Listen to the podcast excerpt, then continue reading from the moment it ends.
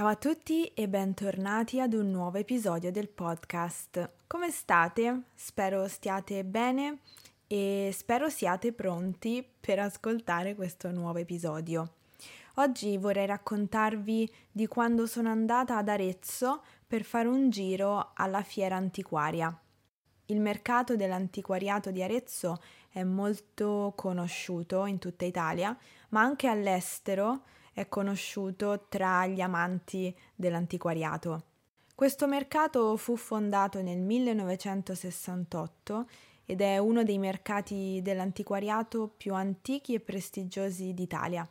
Ed è molto bello perché praticamente il mercato si estende per tutto il centro storico. Il fulcro del mercato è nella piazza centrale del centro storico di Arezzo, però poi continua per tutte le vie del centro storico. Quindi si dirama per tutte le stradine del centro ed è molto carina come idea perché si può passeggiare per il centro e fare un giro per il mercato allo stesso tempo.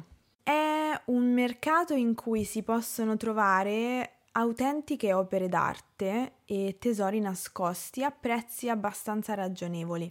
Ovviamente si deve avere un buon occhio per uh, i pezzi di antiquariato, si deve avere un po' di dimestichezza con l'atmosfera del mercato, con la contrattazione per il prezzo e si deve anche avere un po' di fortuna perché quella non guasta mai. Non ci sono andata da sola, ma sono andata insieme a mia mamma, mia cugina e due miei zii. Siamo andati in macchina quindi abbiamo preso l'autostrada da Roma ad Arezzo. È molto facile arrivare ad Arezzo da Roma perché si prende l'autostrada per Firenze e poi si esce all'uscita per Arezzo. È estremamente intuitiva e, e la strada è sempre dritta, quindi non ci si può sbagliare. Siamo partiti abbastanza presto la mattina, intorno alle otto e mezza, e siamo tornati la sera verso le 7 di sera. Eravamo stanchissimi perché è stata una giornata pienissima di cose da fare, di cose da vedere, insomma, non è sempre rilassante fare delle gite fuori porta. E poi la temperatura non ci ha aiutato per niente perché faceva caldissimo. Penso che quello sia stato uno dei primi fine settimana di caldo vero di quest'anno. E sto parlando di fine maggio, più o meno. Però è stata una bella giornata. Ci siamo divertiti ad andare in giro per i banchi del mercato. C'era molta gente, sia italiani che stranieri, perché appunto per chi ama l'antiquariato questa è una tappa obbligata e questo mercato ha luogo ogni primo fine settimana del mese. C'è sempre tutto l'anno, però appunto una sola volta al mese, il primo fine settimana del mese. E nonostante fosse la mia prima volta in visita a questo mercato, ho trovato qualche cosina che ho riportato a casa e di cui sono molto soddisfatta. Ho trovato un bellissimo vaso in vetro di Murano che adesso è in soggiorno. è un vaso molto stiloso, sono molto soddisfatta di questo acquisto ed è molto grande e molto pesante e l'ho pagato 80 euro.